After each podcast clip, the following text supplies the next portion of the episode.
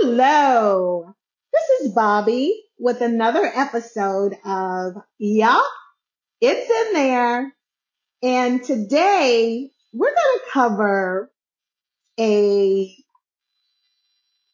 educational piece. We've started uh, season two and our uh, first episode of season two was on dinosaurs.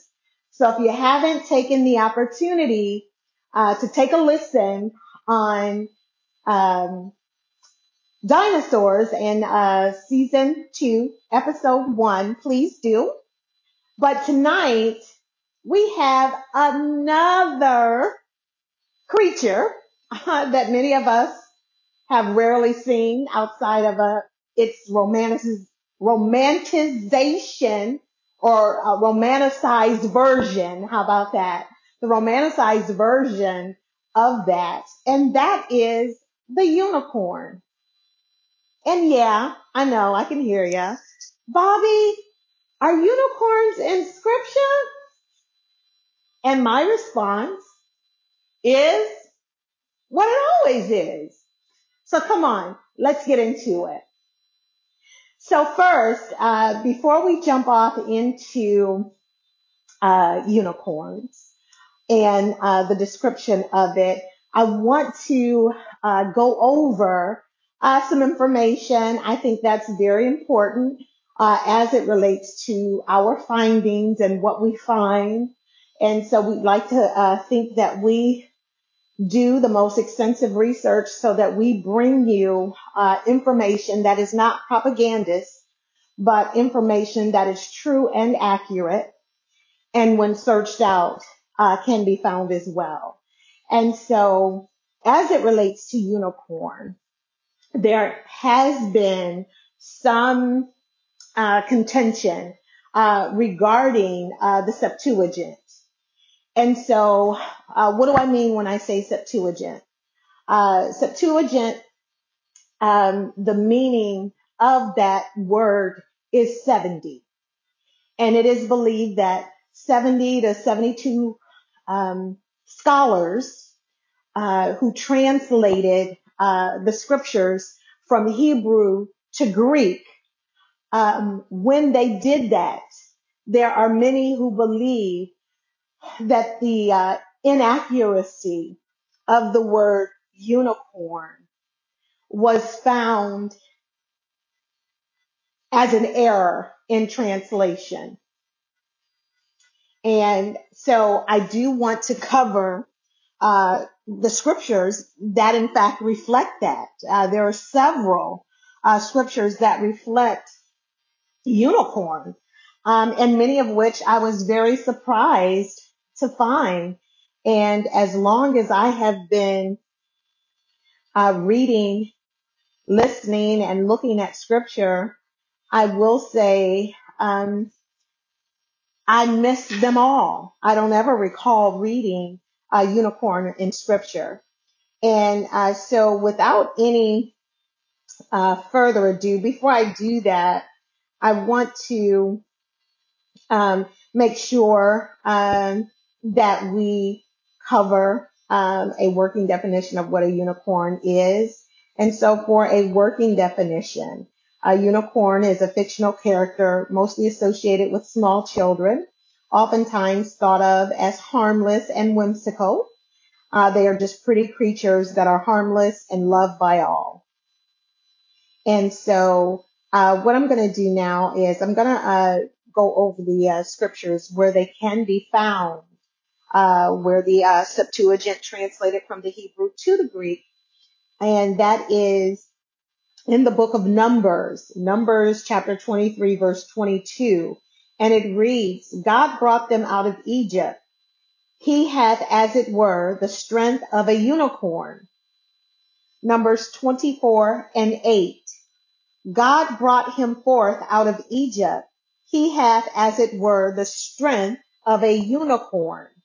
He shall eat up the nations, his enemies, and shall break their bones and pierced them through with his arrows. Deuteronomy 33 and 17. His glory is like the firstling of his bullock, and his horns are like the horns of unicorns. With them he shall push the people together to the ends of the earth. And they are the ten thousands of Ephraim, and they are the thousands of Manasseh. Job 39 verses 9 through 12. Will the unicorn be willing to serve thee or abide by thy crib? Canst thou bind the unicorn with his uh, band in the furrow or will he harrow the valleys after thee? Wilt thou trust him because his strength is great or wilt thou leave thy labor to him? Wilt thou believe him that he will bring home thy seed and gather it into thy barn? Psalms 22 and 21. Save me from the lion's mouth, for thou hast heard me from the horns of the unicorns. Psalms 29 and 6. He maketh them also to skip like a calf, Lebanon and Sirion like a young unicorn. Psalms 92 and 10. But my horn shalt thou exalt like the horn of a unicorn. I shall be anointed with fresh oil. Isaiah 34 and 7. And the unicorn shall come down with them, and the bullocks with the bulls, and their land shall be soaked with blood, and their dust made fat with fatness. And we have all of those translations that came over using the term unicorn or unicorns in the plural form. But it is none of those scriptures that led me on this journey to find out if in fact unicorns were in scripture. Um, it was the description of a fierce creature in the book of Daniel, chapter 8. And as I read Daniel chapter 8 and this creature was described, everything with the exception of the uh, rainbow like colors, the white gleaming, glistening uh, coat of this creature, everything said unicorn to me as I read Daniel chapter 8. And so what I'd like for us to do is go to Daniel chapter 8 and we're going to read uh, verses 1 through 8. And uh, as it was described, um, what we have come to know and understand a unicorn to be, the description here is much different uh, than that of what we uh, understand and have come to know by way of the romanticized, whimsical, dreamy uh, looking creature uh, that is rarely in battle, uh, as we have heard in uh, all of the scriptures mentioned here. And so uh, I think what we can gather um, from what we've read concerning unicorn that could be found in scripture already was that it is a formidable um, um, beast, a formidable uh, warrior-like uh, creature, almost um, um hero-like in um, its uh, strength and uh, power. And so we we've read a little bit about um, how a unicorn was perceived in Scripture and all of the scriptures that we've read before. And please, by all means, uh, take some time to go back through and uh, read those scriptures for yourself and read the full context so that you understand that what I'm saying to you now definitely is not a reach. And so uh, the scripture that led me on this journey uh, with regard to if in fact unicorns can be found in scripture was in fact what I found in Daniel chapter 8. And so I'm going to go ahead and uh, read those to you. And I am reading this out of the uh, Amplified Version. It says, In the third year of the reign of King Belshazzar, a vision appeared to me, Daniel, after the one that first appeared to me. I looked in the vision, and it seemed that I was at the citadel of Susa, which is the province of Elam. And I looked in the vision and saw myself by the Ulai Canal. Then I raised my eyes and looked, and behold, there in front of the canal stood a ram which had two horns. The two horns were high, but one was higher than the other, and the higher one came up last. I saw the ram charging westward and northward and southward. No beast could stand before him nor was there anyone who could rescue from his power. But he did as he pleased and magnified himself. As I was observing, behold, a male goat was coming from the west across the face of the whole earth without touching the ground. And the goat had a conspicuous and remarkable horn between his eyes he came to the ram that had two horns, which I had seen standing in front of the canal, and charged at him in the fury of the power and wrath.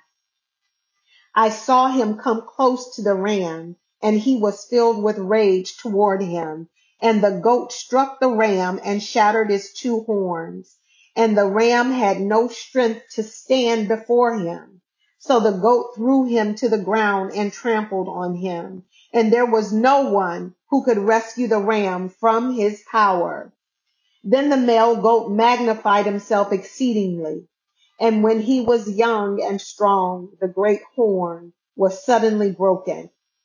And in its place there came up four prominent horns, the four winds of heaven, whom the kingdom was divided the four wind toward the four winds of heaven.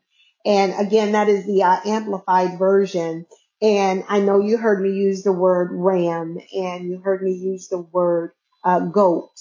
Uh, the very description of um, this creature uh, that could uh, overpower a um, a ram with the two uh, horns. The description that led me uh, on the journey um, to see if, in fact, unicorns could be found in Scripture was the fact that it said it it it traveled across all of the earth, never touching the ground. And what we know about our romant- romanticized unicorns is that they fly and they don't touch the earth. And so, um, and also the description with regard to the horn in the middle of the eyes.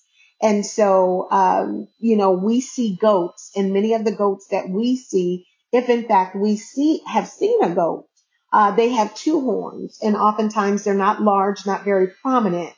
And the goats that we are in fact aware of are no match for the power and strength of a ram, no matter what size it is. And I know that the description uh, being given here uh, was in fact an open vision um, that Daniel had in fact been given.